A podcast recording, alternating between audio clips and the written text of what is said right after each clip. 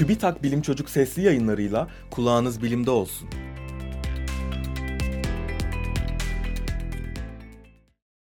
Dodo'yu geri getirme çalışmaları. Dodo uçamayan bir kuş ve soyu 17. yüzyılın sonlarında tükendi. Bu tükeniş insanların doğa üzerindeki olumsuz etkisinin bir sonucuydu ve en büyük nedeni kuşun habitatının yani yaşam alanının yok edilmesiydi.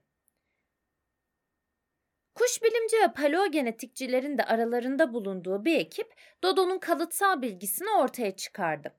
Bu genetik bilgiyi kullanarak Dodo'yu geri getirmeye çalışıyorlar. Ancak bunu yapmanın zorluğunu ve çalışmanın çok yüksek maliyetli olduğunu da belirtiyorlar. Bilim insanları bu çabayı ve harcamayı habitatı korumak ya da iyileştirmek için kullanmış olsaydık daha iyi olmaz mıydı diye soruyor. Paleogenetikçiler eski canlıların kalıntılarındaki genetik bilgiyi inceleyen bilim insanlarıdır.